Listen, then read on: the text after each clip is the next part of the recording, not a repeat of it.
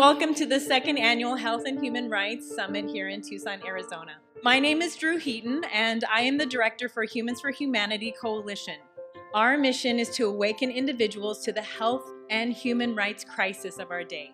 We promote, preserve, and protect traditional ethics, objective scientific research, and informed medical consent.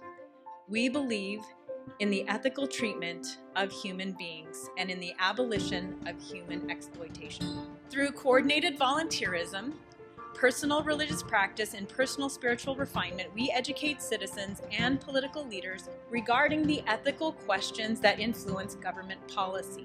And we financially support through fundraising those organizations which share our values. We support the values of compassion over criticism, forgiveness over condemnation, autonomy over subjection, consent over coercion, and data over dogma.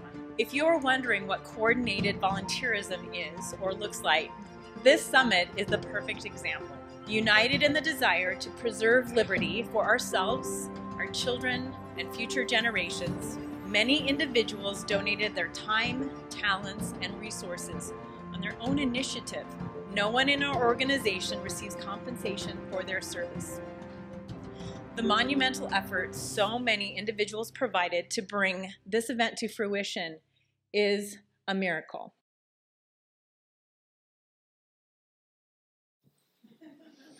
Good morning. So, uh, as uh, you know, listening to Dr. Orient, this this can be get pretty heavy. And uh, one of the questions in the panel yesterday was, why don't they just get it over with and kill us all now? Which was a little. So, and one of my most influential mentors in my life would always say the greatest of the greatest things are achieved with a light heart. So, I'm going to try to provide a little bit of that lightness today even in this context that we're operating in. And of course, we all have seen the autocorrect had it happen to us.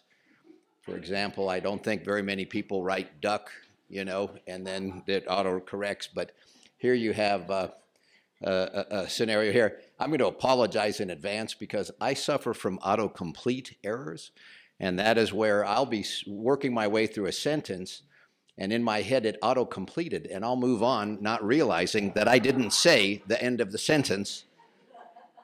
I hope you. Oops, I, I did it right there. Okay.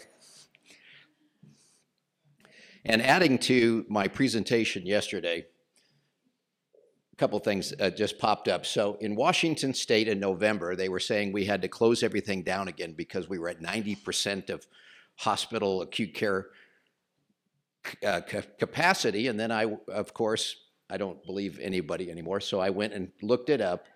And what the state had done is they had designated that 10% of the state's acute care beds would be reserved for COVID. So you can see that all staffed acute care beds in the state are 10,086. And at that point, 990 of them were treating COVID. And so we were 90% of the 10% that they had reserved for COVID. And they shut everything down and made everyone go back to Zoom. It is. Anyway, so if you guys saw me yesterday, you I ripped on them pretty good there. And then this morning, this popped up as I got up. I was talking about that if there is an effective treatment, then that, that uh, eliminates the opportunity for an emergency use authorization for the vaccine. And so now they're uh, starting to concede that hydroxychloroquine is effective. Okay, my speech today is Are Vaccines Magical? I'm going to review magical thinking in public health, an overview of vaccine proponents' position, contrast that to the real world, and then some specific vaccine safety issues. And this started uh, when I was, uh, I go, of course, my disclaimer I'm not a doctor or a lawyer, and nothing I present should be considered medical or legal advice. Uh, second disclaimer you're going to have three phases in this presentation. The first one's going to feel like this a thousand sticky notes stuck to a whiteboard. The second one's going to feel like this. And then this is what I think I'm doing. Now, this started for me in a conversation. I came to this issue from a, a patient safety. I had a family member that died through medical misadventure, and somebody had asked me, Karl, could you look at this uh, vaccine? I hadn't didn't have kids yet, uh, uh, and asked me, could you look at this? And I thought, well, wow, these are safe. And then I recognized, no, these are impossibly safe. Nothing is this safe. So I was at uh, in a legislature hallway. They were doing le- uh, a bill to remove the exemptions in Washington State, and I just uh, and uh, th- there was a bunch of families there with their children. And I said, uh, there was a legislator next to me. I said, you know, the number of vaccine injured children here is tragic. And it was actually a health officer. And he says, no, the real tragedy is that these parents think their children are vaccine injured. I said, what do you mean? He said, vaccine injury is one in a million. These parents are mistaken or lying. I said, one in a million is impossible. He says, what are you, anti vaccine? I said, no, I'm anti fantasy and anti stupidity. so you can Google uh, the injury rate in Scary Mommy, which I guess is a, a highly respected uh, location for intense intellectual, and it will say vaccine injury is one in a million, literally. And I don't, not many people that I say literally after they say it. And then there's the continuing sense. It's the same, she says, as those from other types of medications or therapeutic treatments, which should right there uh, result in that doctor losing their license. So, if you go to the history of vaccines, this is their site. Vaccine injury compensation programs, no medical intervention is completely risk free. From a public health standpoint, the messaging has to be that injury is so infrequent as to be basically theoretical. Because if there's any real risk, who's going to do that to their kid? So, it, this is from their site. Throughout the 1970s and 80s, the number of lawsuits brought against vaccine manufacturers increased dramatically, and manufacturers made large payouts to individuals and families claiming vaccine injury, not just claiming, proving vaccine injury in a court of law and being compensated, particularly from the combined DPT immunization. In this environment of increasing litigation, mounting legal fees, and large jury rewards, many pharmaceutical companies left the vaccine business. It was not profitable. In fact, by the end of 1984, only one US company still manufactured the DPT vaccine, and other vaccines were losing manufacturers as well. Had the market forces been allowed to apply, then I don't believe there would be vaccines today. So, in October 1986, the US Congress responded to the precarious situation in the vaccine market by passing the National Childhood Vaccine Injury Act. NCVIA and the NCVIP is the uh, National Childhood Vaccine uh, Injury Compensation Program. Now, notice the bill title is not The National Parents Are Mistaking or Lying About Their Child's Vaccine Injury Act. The fact that vaccines can and do cause harm is memorialized in the title of H.R. 5546. And if you haven't read that bill, it's quite interesting, uh, the sections of it. And the, the, uh, there were many provisions that were supposed to fix the problem that have never been implemented. And you'll see the work of uh, uh Bigtree and the ICAN group so the U.S. Department of Health and Human Services established this system, the National Vaccine Injury Compensation Program, in '88. So the the uh, manufacturers don't even pay that. So the people are funding their own compensation. One in a million was a napkin calculation that used the number of vaccines estimated to have been administered in a 20 year period or so as the denominator and the number of injuries compensated through the NVICP as the numerator as a simple division exercise. Uh, a brilliantly scientific uh, calculation. And uh, that's my cat after my son built a raised bed and he decided to christen it literally before he finished. Remember, we're going to maintain a light heart. So, serious vaccine injury is one in a million. And then, uh, what in the world is this doctor talking about? There are no medications or therapeutic treatments with a one in a million risk. Medical errors and unintended outcomes are the third leading cause of death. Tonsillectomies. And this, uh, this is an extremely rare occurrence, and death occurs as a result in between 1 and 2360. That doesn't sound very rare to me. And 1 in 56,000. There are quantified uh, uh, definitions for rare, very rare, common in medical jargon, and 1 in a million is nowhere in those charts. It stops at 1 in 10,000. So here's one uh, safe injection practices. You cannot guarantee sterility. At a point, you know, the little alcohol wipes that are the sterile wipes, they weren't sterile.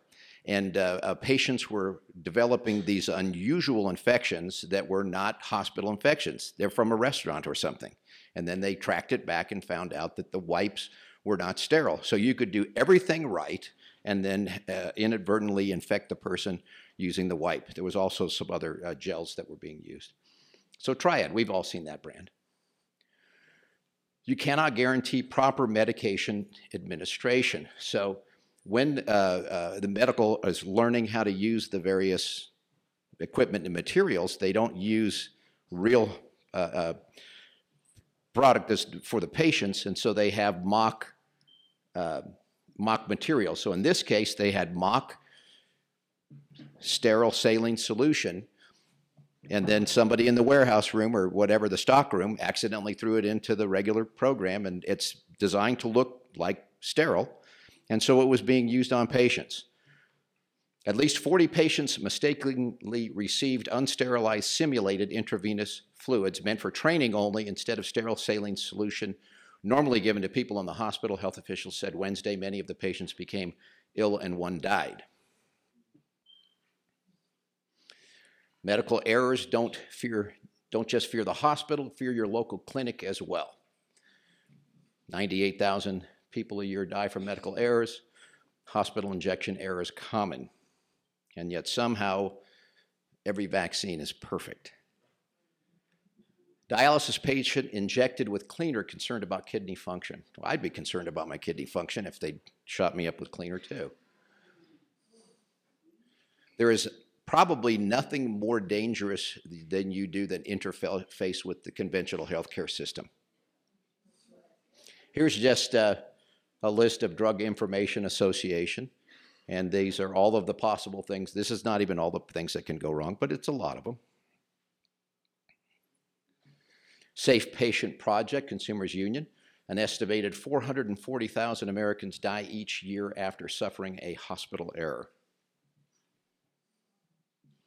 Now, having been through that myself, the, the, uh, there is no law that requires them to, to, to disclose that to you. They don't have to tell you. So if you don't suspect, they're not going to volunteer it. I went through this, uh, my, and um, uh, it was traumatizing. So now, whenever my, I, I kind of say that my job is to keep the doctors from killing my mom. And some people think I'm joking about that. I'm not joking about that. My job is to keep the doctors from killing my mom. So the last time she needed to go to a specialty nursing facility for some rehab, and I explained to them now, I say, I'm hyper vigilant. So it's not that I don't trust you as an individual, I don't trust anybody. And this doctor's sitting there looking at me, and he's got my mom's pay, transfer paperwork, and he's looking at me like, yeah, what a clown.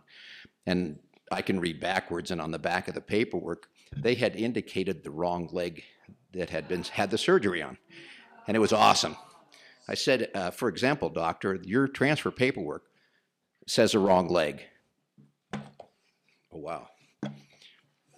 Okay, that didn't change him, but at least it made me feel good for a minute. We had uh, uh in another situation, she was moved from uh, the hospital to an SNF, and they thought she was somebody else. And if I hadn't been there, they would have said, uh, she would have said, Oh, I'm not Dolores, I'm Marion. They would have said, Okay, Dolores, you're fine. So, deaths from avoidable medical error more than double in the past decade, investigation shows. Preventable medical mistakes and infections are responsible for about 200,000 deaths in the US each year. The precise number of these deaths is still unknown because many states lack a standard or mandatory reporting system for injuries due to medical mistakes. If you look at some of the work by the aviation industry, there's some specialists from aviation that have looked at medicine and they're appalled, usually after someone that they know has been injured. And uh, they're the ones that started with checklist. Every once in a while, you'll run into a facility that's doing it right, where they'll say, okay, we're going to take a timeout. Which patient is this? Do you know why you're here? What is the procedure that we're doing? Which leg are we working? You know, Now, adverse drug reaction. So, an ADR is an, an adverse drug reaction is a reaction to properly manufactured, properly prescribed, properly administered to the correct patient drug. An adverse drug event is defective product, improper prescribing, improper administration, or the substitution of a different medication. You can see the numbers here. You've got huge numbers. How safe are drugs in general? This study documented that adverse drug reactions to FDA approved MD properly prescribed, properly dosed, properly administered in a clinical setting is the fourth to sixth leading cause of death in the United States. This does not include medical errors. Is it truly reasonable to think that vaccines can somehow be a special category of pharmaceutical products? A category that is magnitude safer than the other product categories developed by the same scientists in the same labs, manufactured by the same companies, and regulated by the same government agencies. This is a great, you should get this one and read this one. Risky Drugs Why the FDA Cannot Be Trusted. Institutional Corruption of, of Pharmaceuticals and the Myth of Safe and Effective Drugs. So I had, uh, I had a catastrophic reaction to fluoroquinolone antibiotics. I had a normal therapeutic dose, 10 500 milligram pills. I had a delayed reaction, ruptured my Achilles tendons, my knees. Then when I couldn't walk, I had crutches, and then that tore my shoulders up. And, that, and, and when I went to the doctor, he said, "Well, you're just getting old." It's like I'm 38, dude. Come on. and six months ago, I could jump eight feet in the air. Literally, I'm at almost maybe six feet in my martial arts school.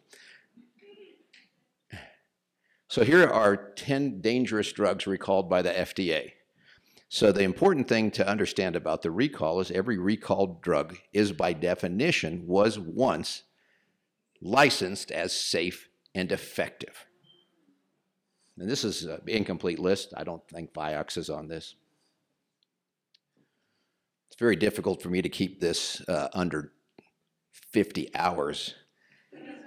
Okay, now how ethical are these companies? Public citizen, 27 years of pharmaceutical industry criminal and civil penalties. So you see GlaxoSmithKline, then Pfizer, and those are 4,728, uh, those are in millions. So billions of dollars here. So the manufacturer of one of the corona vaccines is the second most criminal, and the other one is third most. And Moderna is not on that list because they've never brought a product to market successfully.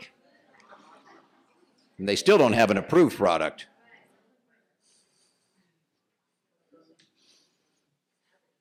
Oh, Venn diagram. I love these. So, Where's the overlap here? So bank robbers will say, everybody on the floor, put your hands up, give me your money. Preachers will say, put your hands up, give me your money, are you with me? And DJs say, everybody on the floor, put your hands up, and are you with me? So the next Venn diagram is the overlap. So we have, and I'm again, I'm excruciatingly thorough, but and you can kind of see the green. So uh, at the top, the blue, FDA and healthcare regulatory agencies repeatedly approve and then withdraw drugs once tested, licensed, and considered or certified to be safe and effective. Is considered to be a captured agency, Vioxx, Avandia, HRT, uh, hormone replacement therapy.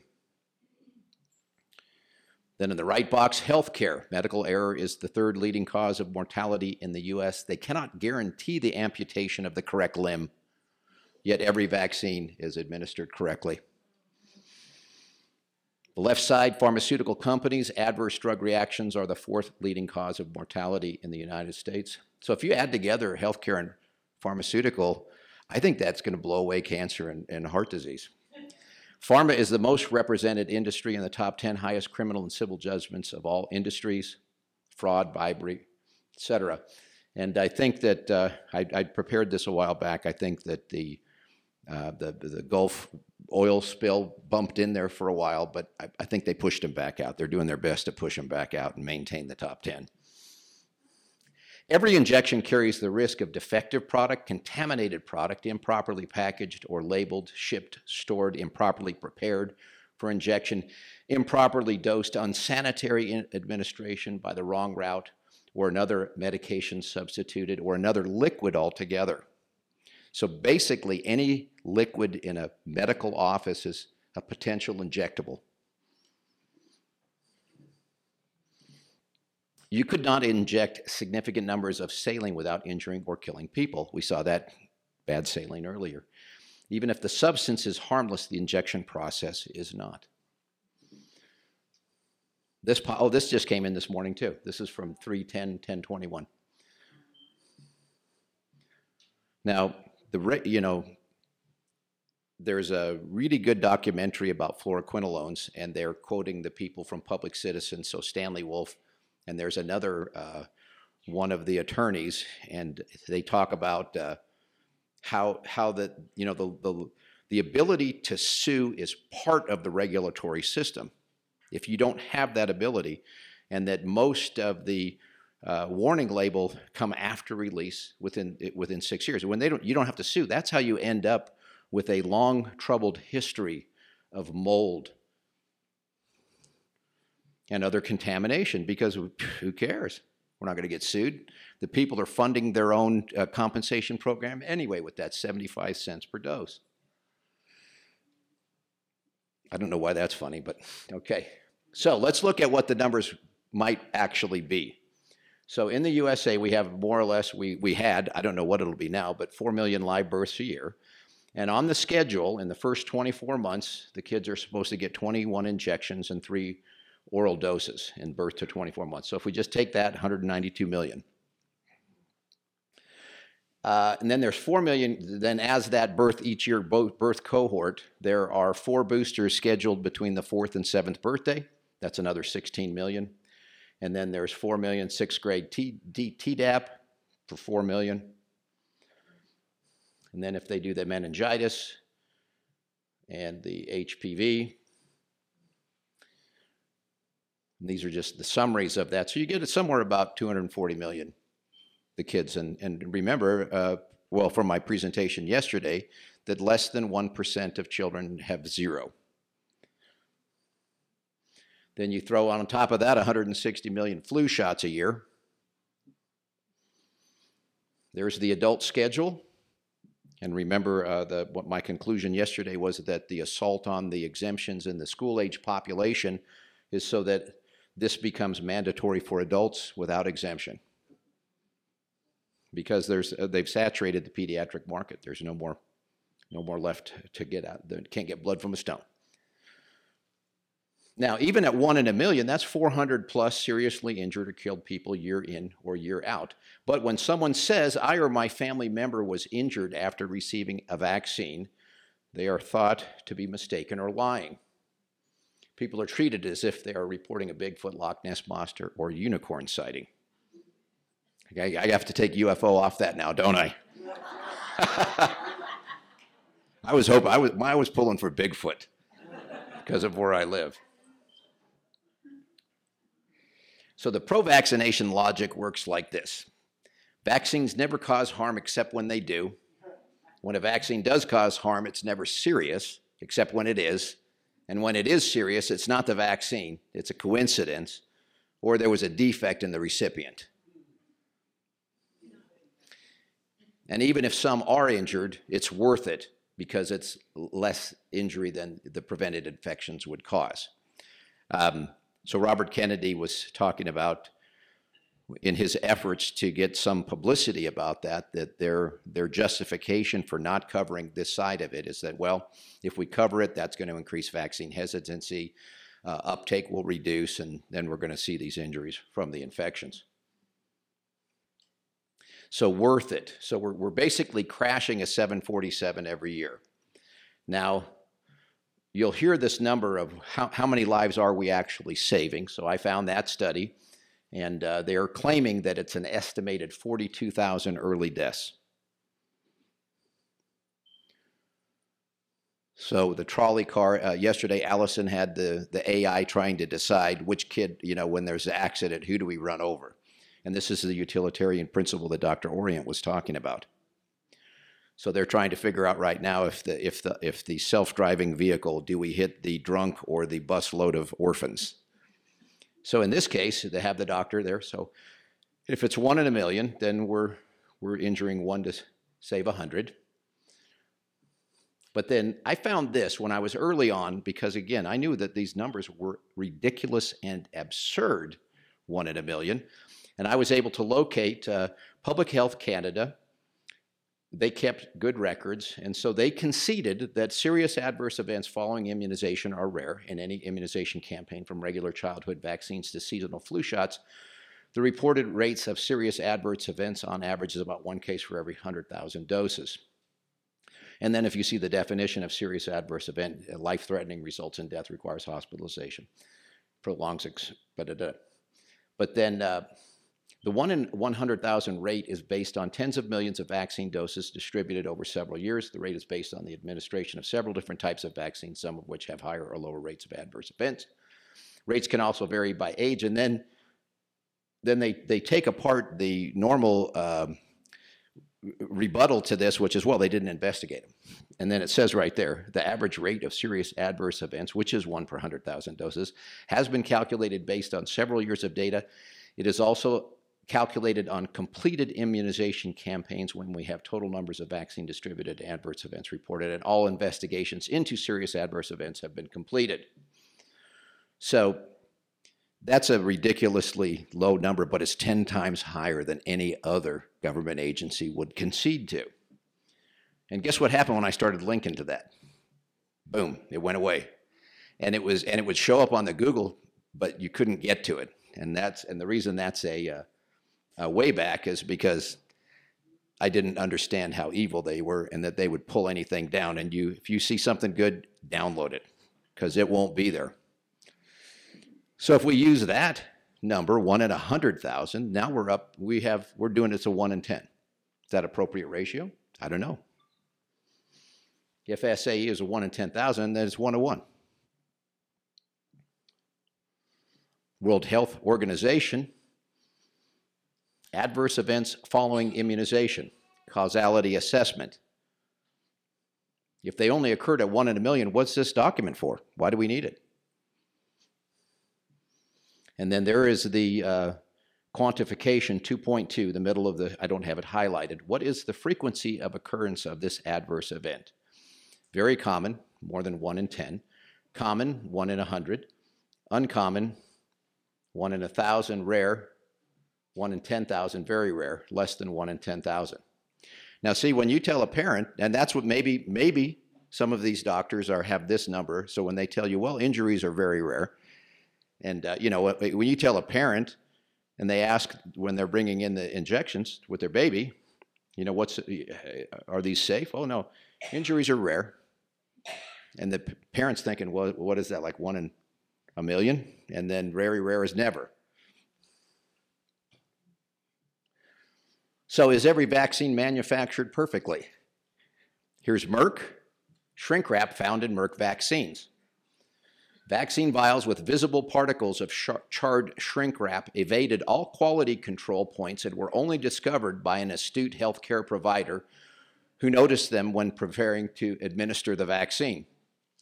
While it may be safe to inject burnt plastic into children, if Merck's quality control is incapable of detecting visible contaminants, what does that say about the ability to detect invisible viral, bacterial, and chemical potential pollutants? They're not going to get sued. Is every vaccine administered perfectly? Medicare, medication errors are a known risk. Here's a newborn baby given an overdose of tuberculosis vaccine. I've heard about infants receiving HPV. Not every injection intended to be a vaccine is actually a vaccine. How did school staffers get insulin instead of flu vaccine? So when you're doing, and the only reason this comes up is because it's groups. So imagine family brings their daughter in. Uh, they're preparing the injections in another room and they trolley them to the treatment room. And the little girl gets a muscle relaxant meant for the adult and the one next to it. And then, you know, well, sorry, it wasn't the vaccine. It wasn't even a vaccine. So when parents are reporting that uh, what the, the, the real report is, I or my child was injured or killed after receiving an injection that was represented to us to be a vaccine. In a real system, the first thing is what did that kid actually get? What did you actually get injected with? Dr. Orient just said, we don't know what's in these. Here we got 16 students sent to hospital after getting insulin shot by mistake at Lawrence Township School. I have another one where they, the, the uh, contract nurse used the same needle for many, many, many. That happens all the time. Here's one of my favorite errors, if they, you can call it that, a favorite. Some babies mistakenly injected with oral vaccine. I have to say that again because it's just like, are you kidding me? Some babies are mistakenly injected with oral vaccines. So this is not a dosing error. This is not, this is somebody who gets that, so it comes in a plunger. Uh, you can see that. So they're thinking, oh my gosh, they forgot to put the needle on this, on this packet that I just got here. And this is not a one time error. You're going to do that until somebody takes you aside and says, you know, Bob, uh, this is an oral vaccine. You're not supposed to shoot this one in the kids.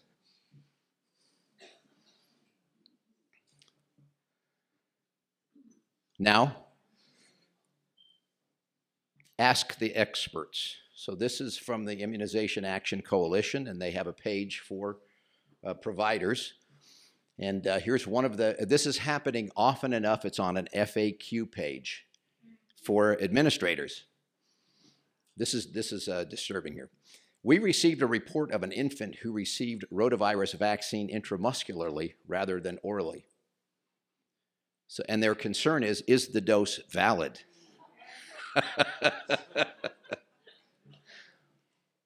if not, when should it be repeated? Are you kidding me? So, A, you're dumb enough to shoot up the oral, and B, you're so dumb you don't know that an oral one injected doesn't work? The rotavirus vaccine dose given by the intramuscular route is not valid and should be repeated by the oral route as soon as possible. and then the you know their baloney that yeah it doesn't hurt them. Okay. Here's a problem: is that the the rotavirus vaccines are known to be contaminated with porcine retroviruses. So the second rotavirus vaccine found to contain porcine circovirus. Merck, the company that makes the most commonly given rotavirus vaccine in the United States, yesterday said it has detected very low levels of DNA from porcine circovirus in its RotaTeq vaccine, making it the second RotaTeq vaccine found to contain PCV. So they had they temporarily suspended it, and then they determined that it was okay after six months. But do you think that they, what happens when you inject the contaminated vaccine? Was that part of their safety? Was, was injecting the oral vaccine part of the original safety study? I have a friend that works with United Laboratories, and it's, their safety testing is not just the product used as intended. It's the product used as intended and the most common ways you could make a mistake. And then they grab a couple of boys and learn, let them play with it and learn the other eight ways you never thought of how you can take this lamp apart or, you know, what happens when you climb on a, on a set of drawers and it falls on top of you. So again, the, you know, the, they determined that you know your your alimentary canal could probably handle that virus. I, I, mean, that's I'm trying to justify that they had some thought process. But what happens when you inject that contaminated vaccine? Here's one that is remarkably unscientific to me. And the question is how many vaccines can be given during an office visit? All vaccines can be administered at the same visit. There is no upper limit for the number of vaccines that can be administered during one visit. ACIP and AAP consistently recommend that all needed vaccines be administered during an office visit Vaccination should not be deferred because multiple vaccines are needed. Now, did uh, anybody uh, go through the watch the ACIP meeting about the approval for the 12 to 17 year olds with the corona vaccine? And uh, there was one person that, when they were uh, discussing the concurrent, you know, that the AAP person was like, "Oh, we're really excited about this because we'll get them back in and we'll catch them up on the ones we aren't having." And I think that one of the doctors said, well, wait, that wasn't on the agenda. We weren't talking about doing them all. We were just talking about are we going to give this temporary emergency use only authorization for that one? Because in all of the studies and testing before, there was a two weeks in front and two weeks behind the, the administration of the of this one. And they're like, oh no, it's fine.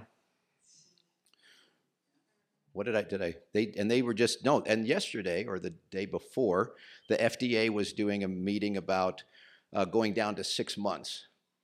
And I think one of the debates was should we change the dose for the smaller? now you'll be fine. Unbelievable. Now think about this. If that were a scientific statement, that would mean that somebody had volunteered, a large group or some number of people had volunteered their infants to receive various combinations of vaccines at various age, ages. Now, I think there's 21, or, or, let's say there's 16 for sure, possible companies and, and, and different combinations that you can receive. So, from a logistical standpoint, trying to counter all of those variables at all of the different ages, it's simply an absurd claim that there is no upper limit for the limit of vaccines that can be administered during one visit. And you look at the schedule, what some of these kids are getting. You know, if you got, if you were prescribed, if you had eight prescriptions from your doctor and you were supposed to take them all at the same time, would you be more surprised if you didn't get sick than if you did?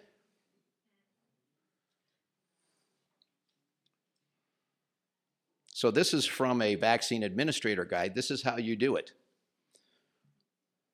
So on the left side, one way to give five doses at one visit.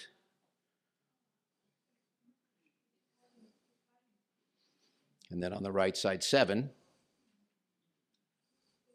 Because, you know, there's the, uh, the, the fact there's multiple required should not stop you from getting them all in that visit.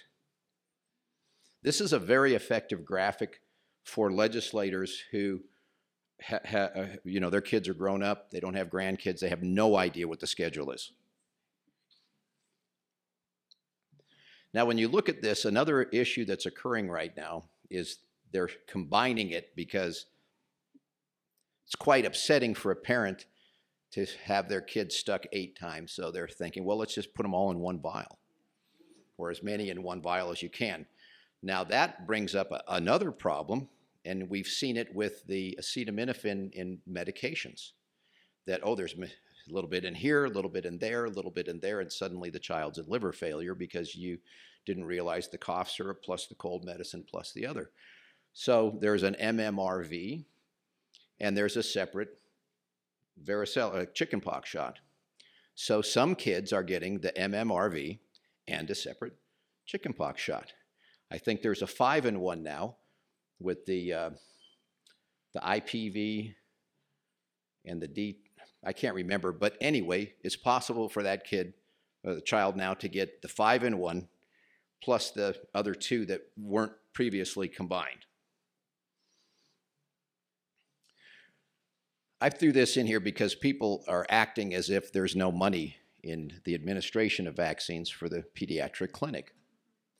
So here's a two month, this is a quote from the article. Now imagine a two month well child visit where the recommended immunizations are given DTaP, polio, Hep B, Hib, pneumococcal, and rotavirus. And they're, they're recommending that you provide counseling because then the reimbursement is $300 versus $125. Now, in my experience, that two month visits, it's not an hour.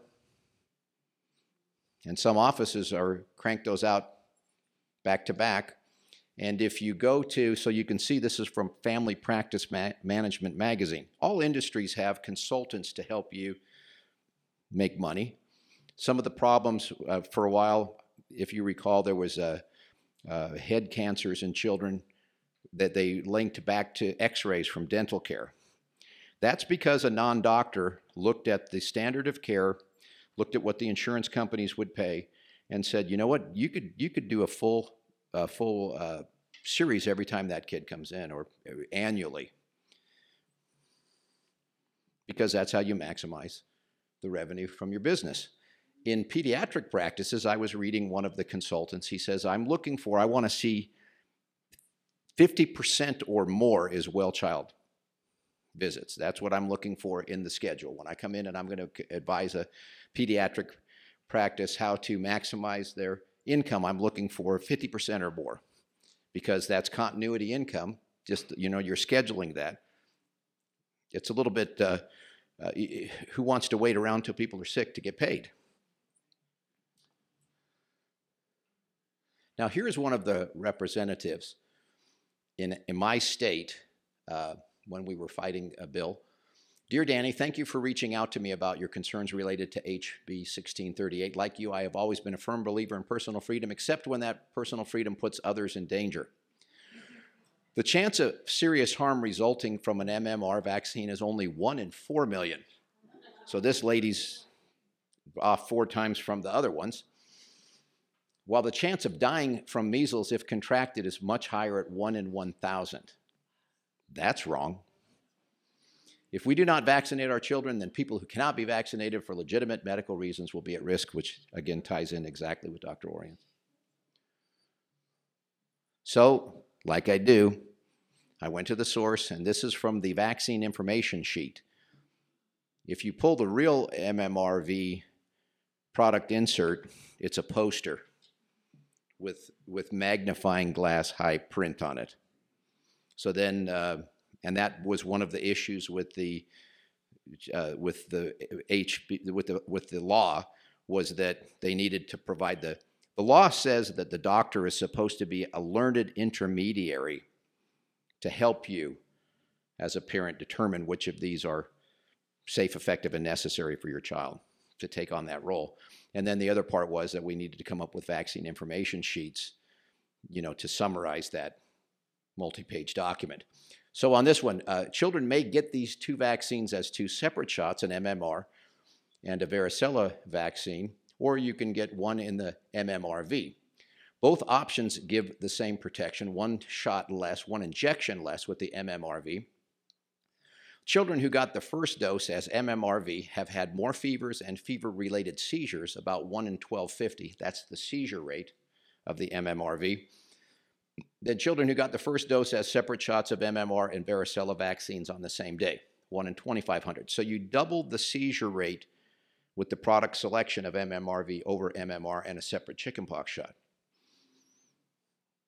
What and and one of the questions that I raised in uh, the legislative hearing is if you can, if as a parent, I can cut the seizure risk to my child in half by dose uh, product selection or dose timing.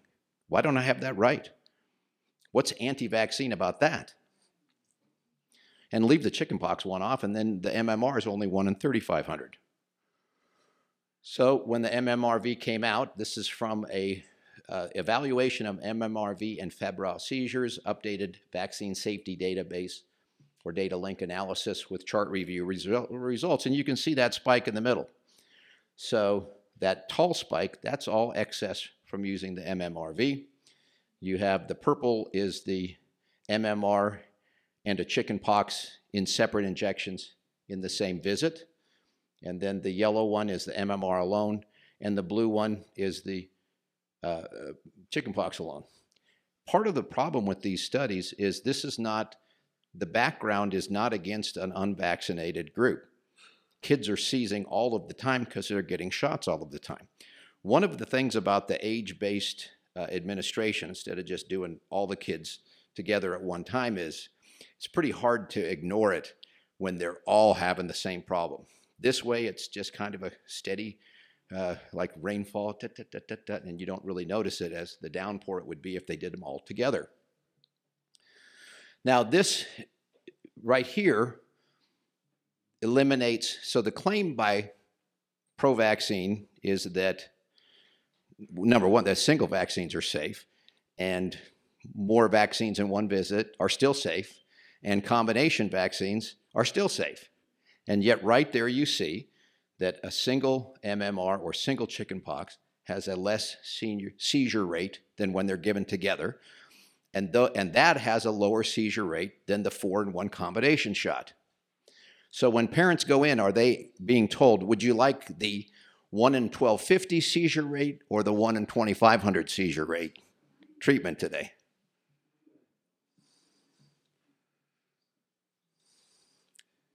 Are vaccines magical? Medical errors are the third leading cause of death in the US. You could not do a 4 million anything without killing somebody.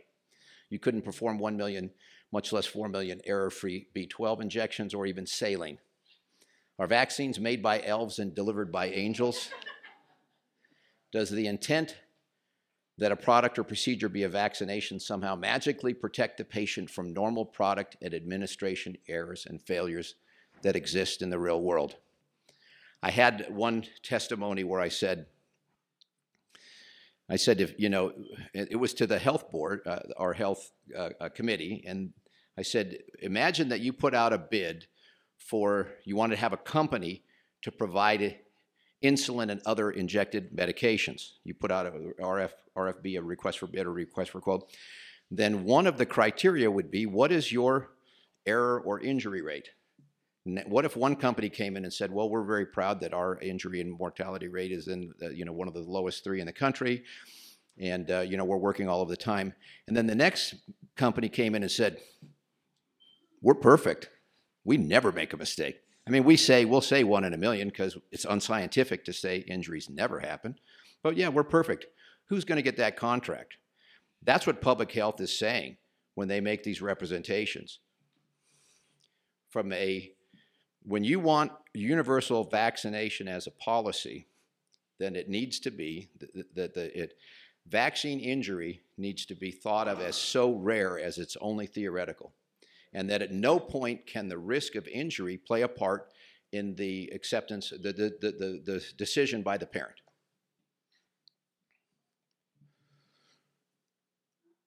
Oh, there's me. Okay. So, do we have time? Yeah, we got time. Okay. So, in talking with various advocates around, one of the issues is their kids end up with partners that aren't on the same page. And uh, so we were discussing there needs to be some kind of a dating or uh, a matchmaker service or something like that. But uh, so I was uh, on a coffee date and uh, going through my phone to try to find a picture of my son or my cat or something like that. And uh, the lady goes, she sees that picture and she goes, Are you a conspiracy theorist? and I go, it's not a theory. anyway, that, that it was good. I got it over quick.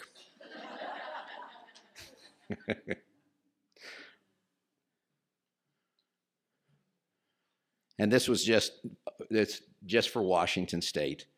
When one of these clowns was, you know, I got into it with one of the guys in the uh, uh, one of the health officers, and so and I showed him that you know all right, we're, you know, you guys are causing, or the system is causing, three or four serious injuries. Show me one. You show me a child that you concede was injured singly or solely from the vaccine or the vaccination process. And if you can't, that means you're either hiding it or you don't even know. They don't like me. Oh, here we go. So, that concludes the uh, informational part of my talk. And in keeping things with a light heart, I do like cats, and that, that's pro- it's probably that, not the conspiracy theory thing anyway. But uh, so he, he's going to go ahead and play this, and that will play me off the stage. And thank you very much. I hope I did complete sentences.